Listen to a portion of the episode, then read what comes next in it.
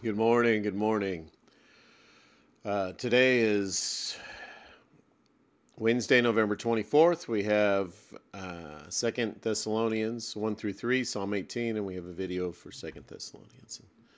So let's ask the Lord's blessing on this time, and then we'll get into this video. Heavenly Father, we just ask that you guide us right now, that you fill us with your Spirit, good and gracious, Creator of the universe. Just open our eyes and our hearts to your word this morning. Paul brings more comfort to the persecuted Thessalonian Christians. He also clarifies his teaching about Jesus, Jesus' future return, and challenges people whose selfish lifestyles are causing trouble in the church. So let's watch this video. Paul's second letter to the Thessalonians. So, not long after Paul wrote 1 Thessalonians, he got a report about the Christians in Thessalonica, and that the problems he had addressed in that letter not only had continued, but had gotten worse. The persecutions had intensified, and the Thessalonian Christians had become confused and scared about the return of Jesus. So Paul sent off this short letter, which is designed to have three sections that address the three problems in this church. Paul first offers hope in the midst of their continued persecution, and then he offers clarity about the coming day of the Lord, and then finally he brings a really specific challenge to the idle, people who were refusing to work normal jobs. And the end of each of these sections is clearly marked by a short closing prayer. Paul opens with a thanksgiving prayer for the Thessalonians' continued faithfulness and love, and specifically for their endurance. He's learned that their Greek and Roman and perhaps even Jewish neighbors have intensified their persecution of these Christians. They're a religious minority facing violent oppression, and Paul's worried that they might give up on Jesus if it gets worse. So Paul reminds them, like he did in the first letter, that their suffering because of being associated with Jesus, it's a way of participating in God's kingdom. Jesus was inaugurated as king by his suffering on the cross, and so his followers will show their victory over the world by imitating Jesus' nonviolence and patient endurance. Paul also reminds them that this won't last forever. When Jesus returns, he will bring his justice to bear on those that have oppressed them and shed the blood of the innocent. Specifically, he says that their punishment is to be banished away from the face of the Lord and from the glory of his power. Paul does not speculate here on the fate of those who reject Jesus, except to say that throughout their lives they wanted nothing to do with Jesus, and in the end, they get what they want relational distance from their Creator and their King. And for Paul, this is the ultimate tragedy. To choose separation from Jesus, who is the source of all life and love, is to embrace one's own undoing. He closes this thought by praying that God would use their suffering to bring about deep character change inside of them, so that their lives would bring honor to the name of Jesus. Paul then moves on to address a specific issue related to the return of Jesus and the day of the Lord. So, somebody in the Thessalonian church community had been spreading wrong information in Paul's name, saying that God's final act of justice on human evil, the day of the Lord, it was upon them, it has come. And these people had likely been predicting dates about the end of all things, and they were frightening other Christians. And you can see why. Due to the intense persecution, they were vulnerable to somebody claiming that Jesus had already returned like a thief in the night. They've been left behind. Maybe he abandoned the Thessalonians to their suffering. This kind of talk really ticks Paul off. It's misrepresenting his teaching the return of Jesus should never inspire fear, but rather hope and confidence. Paul reminds them of everything he taught them about Jesus' return back when he was in town. And he gives a short summary here. It's actually too short. This paragraph has lots of puzzles and problems of interpretation. But what's clear is that he cites the well known theme from the prophets Isaiah and Daniel that the kingdoms of this world will continue to produce rulers who rebel against God, like Nebuchadnezzar or the king of the north did in the past. These leaders had exalted themselves to divine authority. And for Paul, these ancient kings and prophecies, they give us images, they set out a pattern that he saw fulfilled in his own day in the Roman emperors, Caligula and Nero, and he expected that it would be repeated. Again, that history would culminate with such a rebellious ruler, empowered by evil itself, someone who will wreak havoc and violence in God's world, but not forever. When Jesus returns, he will confront the rebel and all who perpetrate evil, and he will deliver his people. So, Paul's point here is not to give later readers fuel for apocalyptic speculation. Rather, he's comforting the Thessalonians. He's recalling the teachings of Jesus from Mark chapter 13, who said that the events leading up to his return would be very public and obvious. And so they don't need to be scared or worried that they've been left behind. Rather, they need to stay faithful until Jesus returns to deliver them. And so, in his closing prayer, he asked Jesus and the Father to comfort and strengthen the Thessalonians to stay faithful to the way of Jesus. Which brings Paul to the final topic. It's a challenge for those who were idle, which doesn't just mean lazy. This refers to people who were irresponsible and who refused to work and provide for themselves, resulting in chaotic personal lives. So, Paul had actually addressed this problem in his first letter, and it seems like it's gotten worse. Now, we don't know for certain why some people in this church were refusing to work. It's possible that this problem's connected to the previous one. Maybe some people thought Jesus would return very soon, and so they quit their jobs and dropped out of normal life. But it's more likely that Paul's addressing a problem related to a practice in Roman culture called patronage. So you'd have poor people living in cities, and they would become clients, kind of like personal assistants to wealthy people, and they would live off of their occasional generosity, but there were lots of strings attached. This sometimes involved the clients in their patron's morally corrupt way of life, not to mention it was unpredictable income. So this is what Paul seems to refer to when he says these people lead a disordered life. They're not working and they're meddling in the business of others.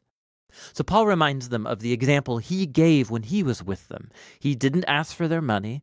He worked a manual labor job so he could provide for himself and so he could serve the Thessalonians free of charge. He says this is the ideal. A follower of Jesus should imitate Jesus' self giving love by working hard so they can provide for themselves and so their lives can be a benefit to other people. He concludes this with a final prayer that in the midst of all their confusion and suffering, that God would grant them peace through the Lord Jesus the Messiah. This short letter to the Thessalonians, it helps us see that the early Christian belief in Jesus' return and the hope of final judgment, these ideas were not meant for generating speculation about apocalyptic timelines. Rather, these beliefs brought hope. They inspired faithfulness and devotion to Jesus, especially for persecuted Christians facing violent opposition. And so for later generations of Christians, whether they undergo persecution or not, this letter reminds us that what you hope for shapes what you live for. And that's what Second Thessalonians is all about.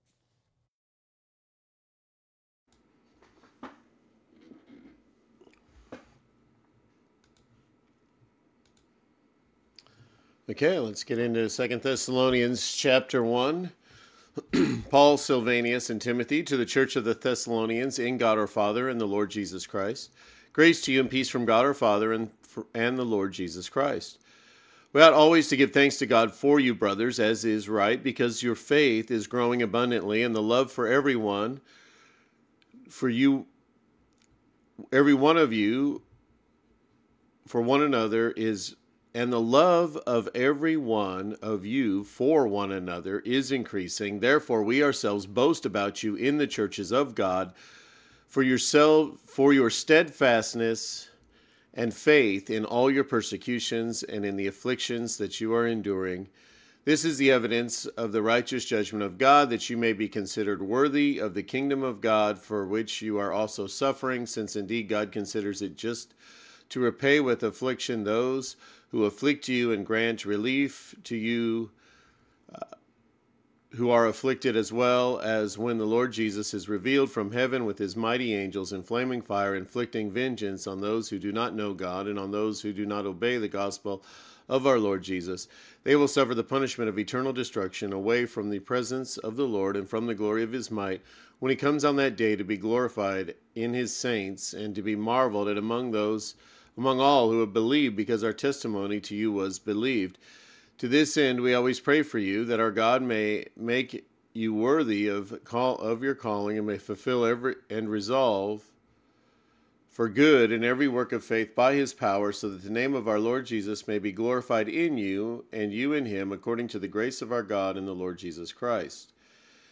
Chapter 2 Now concerning the coming of our Lord Jesus Christ and our being gathered together to him, we ask you, brothers, not to be quickly shaken in mind or alarmed, either by a spirit or a spoken word, or a letter seeming to be from us to the effect that the day of the Lord is come, let no one deceive you in any way, for that day will not come unless the rebellion comes first, and the man of lawlessness is revealed, the son of destruction, who opposes and exalts himself against every so called God or object of worship, so that he takes his seat in the temple of God, proclaiming himself to be God.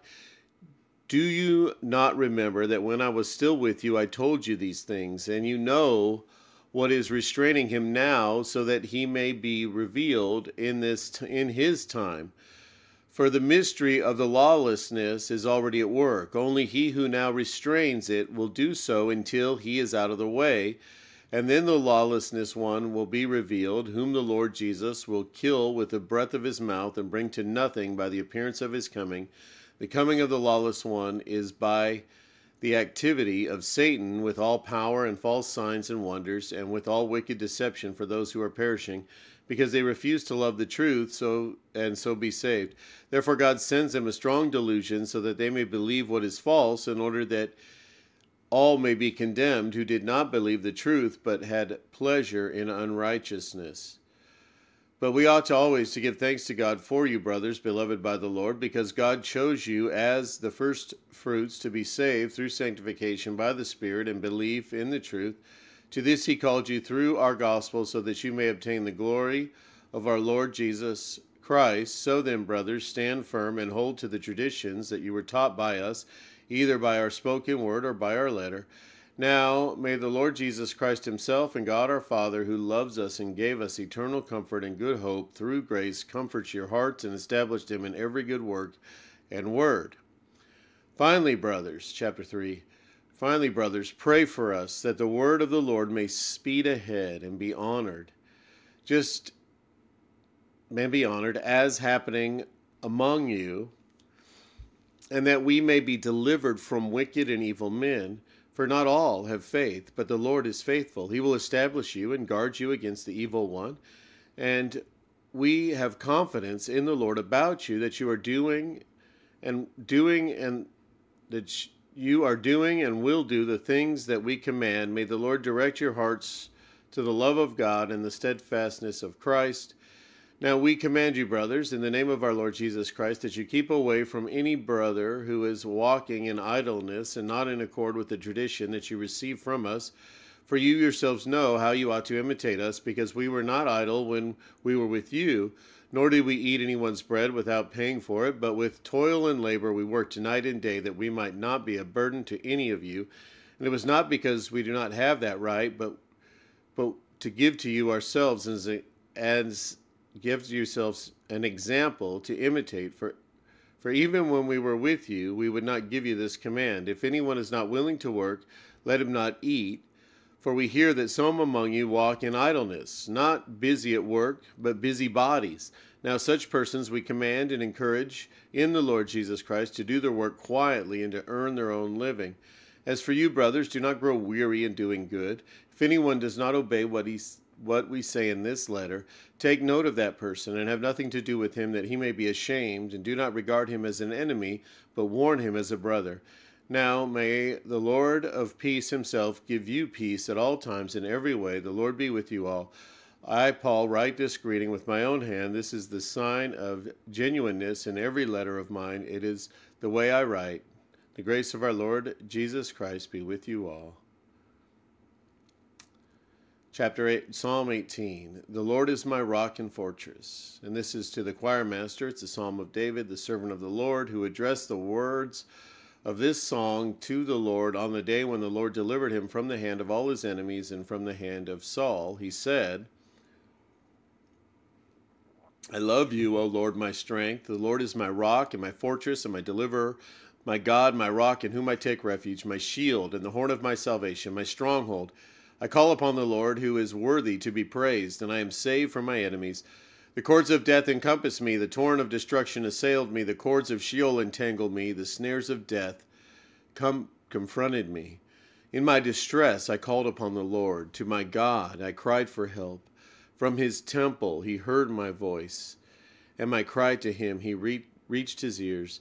Then the earth reeled and rocked. The foundations also and the mountains trembled and quaked because he was angry.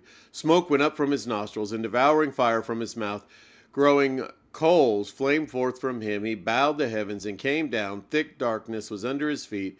He rode on a cherub and flew. He came swiftly on the wings of the wind. He made darkness his covering, his canopy around him, thick clouds, dark with water, out of the brightness before him. Hailstones and coals of fire broke through on his on the cl- his clouds.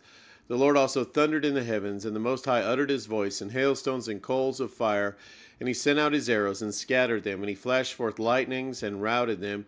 Then the channels of the sea were seen, and the found foundations of the world were laid bare. At your rebuke, O Lord, at the blast of your breath of your nostrils, he sent he sent from on high, he took me, he drew me out of many waters, he rescued me from my strong enemy and from those who hated me, for they were too mighty for me. They comforted me in the day of my calamity, but the Lord was my support. He brought me out into a broad place. He rescued me because he delighted in me. The Lord dealt with me according to my righteousness, according to the cleanness of my hands, he rewarded me. For I have kept the ways of the Lord, and I have not wickedly departed from my God. For all his rules were before me, and his statutes I did not put away from me. I was blameless before him, and I kept myself from my guilt. So the Lord has rewarded me according to my righteousness, according to the cleanness of my hands in his sight. With the merciful, you show yourself merciful, and with the blameless man, you show yourself blameless, and with the purified, you show yourself pure, and with the crooked, you make yourself seem torturous. For you save the, a humble people, but the haughty eyes you bring down. For it is you who light my lamp. The Lord my God lightens my darkness. But by you I can run against a troop, and by my God I can leap over a wall. This God, his way is perfect. The word of the Lord proves true. He is a shield for all those who take refuge in him. For who is God but the Lord, and who is a rock except our God? The God who equipped me in strength and made me made my way blameless. He made my feet like the feet of a deer and set me secure on the heights. He trains my hands for war so that my arm can bend a bow of bronze. You get you have given me the shield of your salvation. Your right hand supported me and your gentleness made me great. You gave me a wide place for my steps under me and my feet did not slip. I pursued the enemies and overtook them. I did not turn back until they were consumed. I thrust them through so that they were not able to rise. They fell under my feet. For you equipped me with strength for the battle. You made those who rise against me sink under me. You made my enemies turn their backs to me, and those who hated me I destroyed. They cried for help, but there was none to save. They cried to the Lord, but they did not answer them. I beat them as fine dust before the wind. I cast them out like a like the mire of the streets. You delivered me from strife with the people, and you made me the head of the nations. People whom I had not known served me as soon as they heard me. They obeyed me. Foreigners came clinging to me. Foreigners lost heart and came trembling out of their fortress. The Lord lives, and the bless and blessed be my rock. And exalted be the God of my salvation, the God who gave me vengeance and subdued people under me, who rescued me from my enemies. Yes, you exalted me above those who rose against me. You delivered me from the man of violence. For this I will praise you, O Lord, among the nations, and sing to your name. Great salvation he brings to his king, and shows steadfast love to his anointed, to David and his offspring forever.